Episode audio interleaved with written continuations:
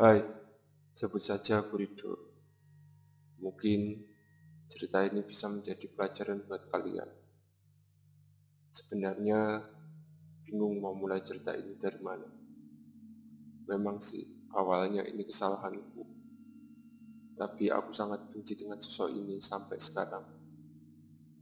Sosok ini udah menghancurkan masa depanku. Dan gara-gara sosok ini, aku harus merelakan salah satu kakiku diamputasi. Mungkin dari sini aku memulai ceritanya. Dulu aku termasuk salah satu remaja yang aktif dalam berbagai kegiatan mulai dari mendaki gunung, futsal, dan kegiatan enerjik lainnya. Pokoknya semua kegiatan yang membutuhkan fisik yang kuat. Sampai akhirnya aku lulus kuliah dan bekerja di salah satu perusahaan asing yang sangat menjanjikan jenjang karirnya. Setiap dua bulan sekali aku merasakan kebebasan. Ya bisa dibilang itu cuti lah. Nah, di sela-sela liburan itu, aku selalu menyibukkan diri dengan berbagai kegiatan. Dan karena aku sering menonton YouTube dengan channel Magnet Fishing, Tiba-tiba aku kepikiran untuk membeli alat tersebut. Itu aku coba di daerah asalku. Nah, kebetulan waktu itu aku membeli alat tersebut secara online. Karena magnet fishing jarang ada yang jual di dalam negeri. Kota tempat tinggalku dilewati oleh sungai paling panjang di Jawa dan aku bermaksud untuk menggunakan magnet fishing tersebut di sana. Soalnya aku sering melihat berita banyak ditemukan benda-benda antik di dalam sungai tersebut saat musim kemarau. Dan lokasi penemuannya itu tidak jauh dari sebuah jembatan kuno peninggalan Belanda. Setelah lebih dari dua minggu, barang pesananku baru tiba sebuah magnet fishing dengan diameter 9 inci dan aku menggunakan whipping sebagai talinya. Mungkin sepanjang 60 meter lah. Dan aku tidak sabar menggunakannya untuk mencari barang-barang antik yang ada di sungai di kotaku. Sudah hampir lima bulan aku menunggu kesempatan ini dan akhirnya datang juga. Waktu itu aku masih ingat kemarau panjang dan debit sungai menurun drastis sehingga bisa berjalan di tepian sungai. Tapi aku harus berhati-hati karena topografi sungai tersebut tidak seperti yang kalian bayangkan. Uh, bisa saja air yang kelihatannya cetek itu dalamnya lebih dari 4 meter. Dan terlebih lagi arus bawah sungai yang sering menelan korban di arah situ, yang tidak berhati-hati saat berenang di tengah sungai tersebut. Saat aku sampai di lokasi yang aku maksud, sudah banyak orang berjejer untuk mencari barang-barang peninggalan yang ada di sungai tersebut. Mulai dari yang memakai ban, menggunakan snorkel, dan ada juga yang memakai perahu kecil untuk sampai ke tengah sungai. Waktu itu dalam pikiranku, aku hanya berpikir, kenapa capek-capek mencari sampai ke tengah itu. Padahal yang dicari itu kebanyakan besi, kan bisa pakai magnet saja. Setelah mempersiapkan alat-alat yang aku bawa, orang-orang di sekitar situ terlihat memandangiku. Tapi aku cuek saja. Aku langsung mencari spot yang jarang dicari oleh orang-orang. Lalu aku melempar magnet yang sudah aku ikatkan dengan tali webbing. Satu jam berlalu dan aku belum mendapatkan apa pun, hanya serpihan baut dan potongan besi yang tidak jelas. Tapi aku tidak patah semangat waktu itu. Aku coba lagi, lagi, dan lagi. Tapi hanya bongkahan besi yang tidak jelas yang aku dapatkan. Hari itu, aku putuskan untuk pulang saja, tanpa membuahkan hasil dan aku membuang semua hasil pancingan magnetku waktu itu ke tempat sampah karena aku rasa itu tidak ada nilai jualnya sama sekali. Keesokan paginya, aku kembali ke tempat pertama saat aku menggunakan magnet fishing kemarin. Tapi aku tidak langsung mancing dulu. Aku melihat sekitar dan coba-coba untuk mencari spot. Waktu itu kulihat ada tebing pas berada di tikungan sungai. Aku coba untuk menuju ke sana. Tapi banyak orang yang menasihatiku untuk jangan ke tebing itu. Kata orang-orang sekitar situ, banyak penunggunya, dan katanya ada siluman buaya putih yang mitosnya dikurung di tebing itu. Aku memang percaya gaib, tapi aku tidak percaya tahayul atau mitos. Jadi aku tetap putuskan untuk naik ke tebing itu. Soalnya aku berpikir bahwa lokasi tersebut sangat strategis sekali untuk melemparkan magnet ke arah sungai. Setelah 15 menit berjalan, aku menuju tebing itu. Aku merasa udaranya itu sangat sejuk. Bahkan sampai membuat aku pengen tiduran di situ. Tapi di sisi lain, aku juga merasa sedang diawasi oleh seorang. Entah itu apa, atau hanya perasaanku saja aku tetap cuek. Dan dengan segera aku mempersiapkan peralatanku untuk memancing benda-benda antik menggunakan magnet yang aku beli. Aku melemparkan magnetku ke sungai dan tidak butuh waktu lama untuk memperoleh hasil. Sebuah besi berukuran sedang seperti pisau pahat lah dengan pegangan yang sudah hancur tapi itu masih jelas terlihat kalau itu benar-benar pisau pahat. Dan dengan bangganya Waktu itu aku berpikir, wah pantesan orang-orang pada melarangku ke tebing ini. Karena di bawah sekitar tebing ini tempatnya gundukan Hatta Karni itu. Itulah yang ada dalam pikiranku waktu itu. Karena lokasinya tepat di tepungan. Jadi pasti banyak yang nyangkut saat terbawa arus sungai yang deras. Lalu aku lempar lagi magnetku. Dan akhirnya aku dapat lagi sebelah keris tapi kondisinya sudah dalam keadaan rusak. Dalam pikirku, tak apalah, ntar aja bisa dileburkan jadi bahan bagus. Dan dalam waktu dua jam, aku mendapatkan sekitar satu ember besi tua. Mulai dari pisau pahat, potongan keris, dan berbagai macam besi lainnya. Karena waktu itu panasnya sangat terik aku tiduran di bawah pohon. Waktu itu aku benar-benar ketiduran dan tiba-tiba aku bermimpi. Lokasinya itu benar-benar mirip sekali dengan tempat saat aku tidur. Cuma lingkungan sekitarku menjadi gelap, seperti tertutup mendung. Lalu aku didatangi oleh sesosok pria, tapi tangannya hanya satu dan anehnya kulit pria itu bersisik. Dia tiba-tiba marah padaku dan seperti bilang, lu ngosong ini, iki rumahku. Lalu tiba-tiba aku terbangun dari mimpi. Perasaan deg-degan itu masih terasa saat aku bangun. Dan aku lihat jam di tanganku ternyata aku hanya tertidur sekitar 15 menitan lah. Tapi aku hanya menganggap itu hanya mimpi belaka. Lalu aku melanjutkan perbulanku memancing dengan magnetku.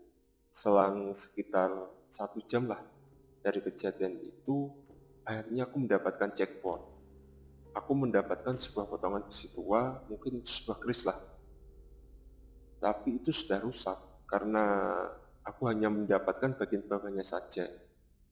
Besi tua tersebut tertutup batu mungkin karena sudah lama dalam air ya, itu ada batu-batu yang menempel di tepiannya, di pinggirannya. Aku coba bersihkan besi itu. Yang aku kira itu adalah keris menurut bentuk yang sedikit terlihat. Nah, kenapa aku bersihkan?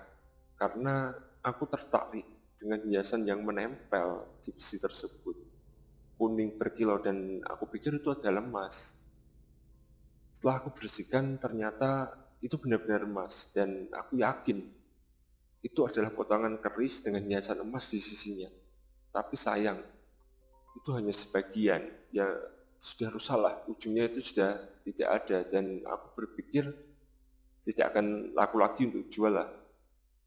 Mungkin aku bisa lebur dan memisahkan emas dari potongan besi tersebut. Kulihat hari itu hari sudah menjelang sore dan aku memutuskan untuk pulang saja. Hari itu aku sangat bangga dengan keberuntunganku. Aku pisahkan bagian yang berguna ke dalam kantong penyimpanan dan membuang yang tidak berguna ke tempat sampah terdekat. Setelah sampai di rumah, aku taruh kumpulan besi itu di dekat garasi. Mungkin besok atau lusa aku ke tukang pandai untuk melebur memisahkannya. Nah, waktu itu aku segera mandi dan kebetulan di rumahku itu sedang sepi karena orang tua aku itu sedang pergi ke Bogor untuk menjenguk cucu kesayangannya.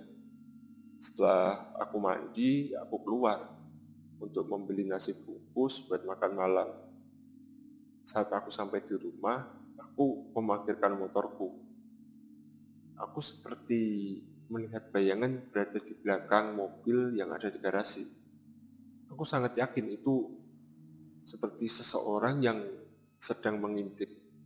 Dan aku pikir itu maling awalnya. Aku coba mengedap-edap sambil untuk melihat siapa sosok tersebut, sambil memegang kunci pas untuk berjaga-jaga.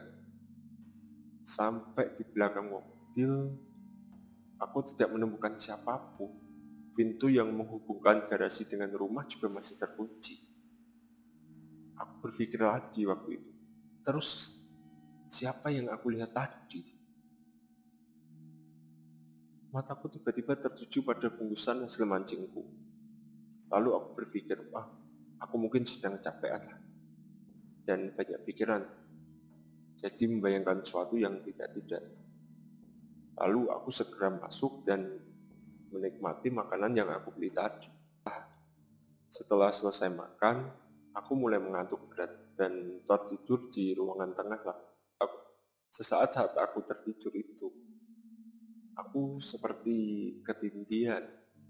Pikiranku itu sadar waktu itu, tapi badanku tidak bisa digerakkan sama sekali. Sangat berat untuk bergerak. Bahkan untuk bicara saja tidak bisa, seperti lumpuh tanpa tulang. Aku coba menggerakkan badan, tapi semuanya itu sia-sia. Dan tiba-tiba mataku mulai mengantuk, seolah tak tertahankan, dan semuanya itu tiba-tiba menjadi gelap. Lalu saat aku membuka mata kembali, badanku kembali normal. Cuma kakiku saja yang terasa kesemutan. Karena tenggorokanku kering, aku segera ke dapur untuk mengambil air minum. Nah, saat aku buka kulkas dengan posisi menunduk, aku merasakan seperti ada yang lewat di belakangku. Tapi aku tetap cuek dan mengira mungkin itu pantulan dari lampu kulkas dan aku melanjutkan tidurku sampai pagi hari tiba. Setelah selesai mandi, aku segera berangkat untuk melebur hasil pancinganku kemarin untuk memisahkan emas dari besi tersebut. Tidak sabar aku menunggu hasil yang aku dapatkan. Dalam pikiranku lumayanlah untuk beli HP baru hasilnya. Sampai siang hari aku masih menunggu. Sekitar jam setengah tiga sore, proses melebur dan memisahkan emas dari besi tersebut baru berlaku. Cuaca waktu itu sedang mendung dan mulai gerimis. Setelah saya membayar biaya pelaburan itu, aku langsung buru-buru pulang. Jarak lokasi peleburan emas itu dengan rumahku terbilang jauh. Aku mengendarai motor pelan-pelan karena jalannya licin dan akhirnya malah petaka itu datang. Saat aku sedang menyalip sebuah minibus, tiba-tiba Sesosok seperti bayangan hitam muncul di tengah jalan saat aku sedang menyalip. Karena kaget, aku refleks banting setir ke kiri, dan naasnya bodi motor kiri belakangku bertabrakan dengan sebuah truk yang berlawanan arah. Sampai akhirnya aku terpental dan tidak sadarkan diri.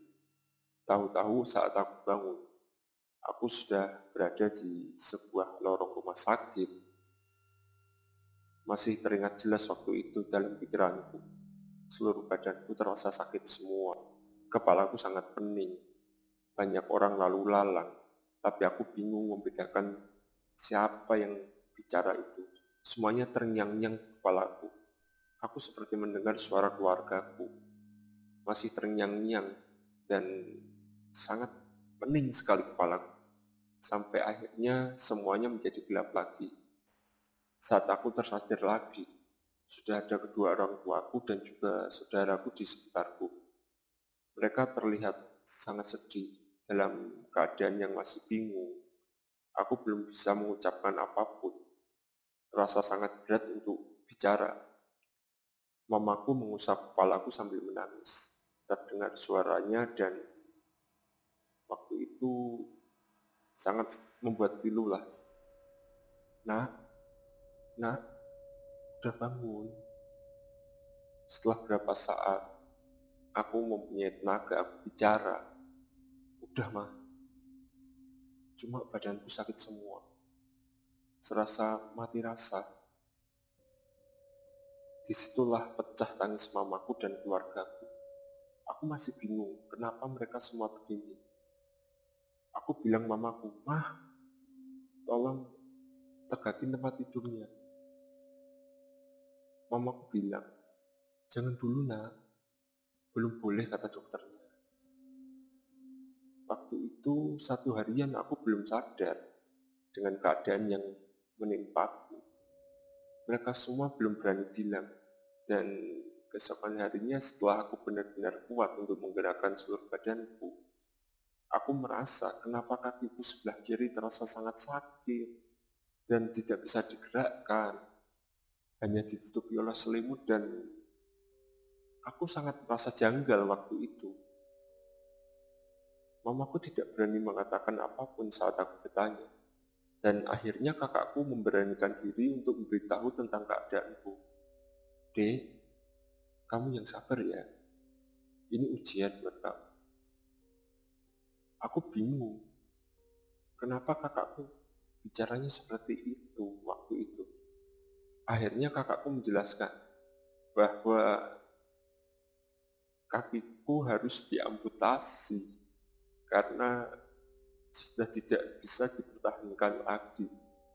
Di saat itulah aku merasa duniaku benar-benar hancur. Aku segera menarik selimutku, melihat kakiku dan benar-benar sudah tidak ada.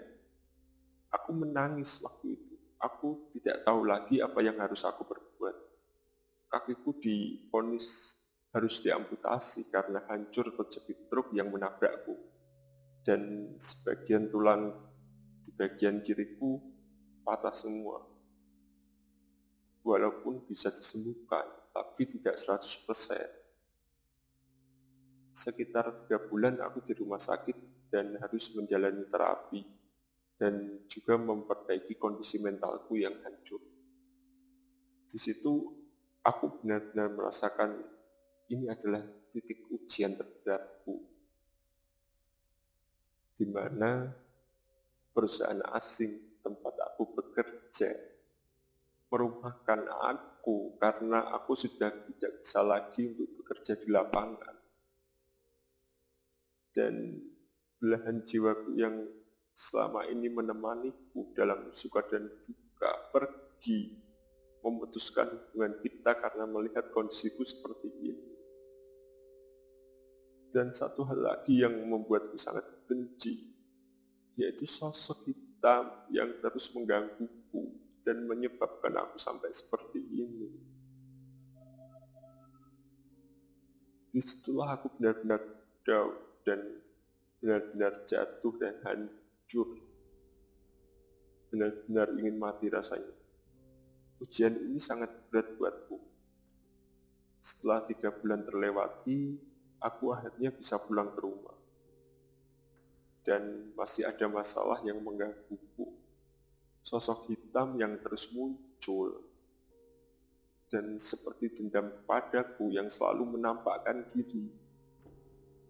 Dia selalu muncul ketika aku dalam kamar dia ada di balik jendela, seperti melihatku, serasa ingin menerkamku. Dan karena aku sudah benar-benar tidak tahan, ku teriakan kata-kata ancamanku terhadap sosok tersebut ketika muncul.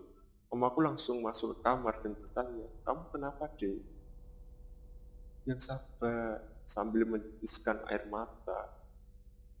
Mamaku itu menganggap aku benar-benar stres karena kejadian ini. Dan aku benar-benar tidak tega untuk melihatnya menangis, melihat keadaanku yang seperti ini sekarang. Sangat pilu dan membuatku sesak. Aku bicara sama mamaku, asal usul kenapa kecelakaan itu bisa terjadi dan kenapa aku berteriak seperti tadi. Keesokan harinya, mamaku pergi ke tempat tetanggaku yang juga praktisi rukyah lah. Sebut saja namanya Pak To. Siang itu Pak To datang ke rumahku dan langsung melakukan kegiatan rukyah kepadaku. Rasanya seperti ada listrik yang mengalir dari tangannya ketika dia memegang belakang leherku. Dan serasa seperti mual dan ingin muntah. Lalu Pak To ini menarik sesuatu dari dalam perutku dan dimasukkan ke dalam sebuah botol. Dia bilang, nah, kamu habis ngelakuin apa? Kok sampai jin ini benar-benar dendam sama kamu? Akhirnya aku menjelaskan asal mula kejadiannya. Terus Pak Top bilang, benda yang kamu maksud itu sekarang ada di mana? Aku hanya menggeleng-geleng. Karena sejak kejadian kecelakaan itu, aku tidak tahu semua ke mana barang-barangku itu. Pak Toh hanya bilang, kalau barang-barang itu tidak bisa diambil kembali, dia nggak mau pergi katanya. Jadi bapak kunci saja di dalam botol ini biar tidak mengganggu kamu lagi. Karena rasa dendamku juga masih belum hilang dengan sosok yang telah merenggut masa depanku ini. Aku bertanya sama Pak To, Pak, kalau jin ini mendengar suara asing itu gimana Pak? Kata Pak To, mereka pasti merasa panas jika mendengarnya. Akhirnya aku mohon sama Pak To untuk menguburkan botol ini di dekat musola hikmah dari keluargaku biar sosok ini bisa bertobat. Awalnya aku melakukan ini karena dendam, agar dia itu kepanasan saat mendengar azan, dan setiap hari seperti tersiksa karena mendengarnya. Awalnya itu Pak Tong nggak mau, tapi karena aku benar-benar mohon untuk bersungguh-sungguh dan akhirnya dia mengizinkannya. Sampai sekarang pun aku masih benar-benar belum bisa mengikhlaskan kejadian itu, karena kejadian itu telah merenggut masa depanku.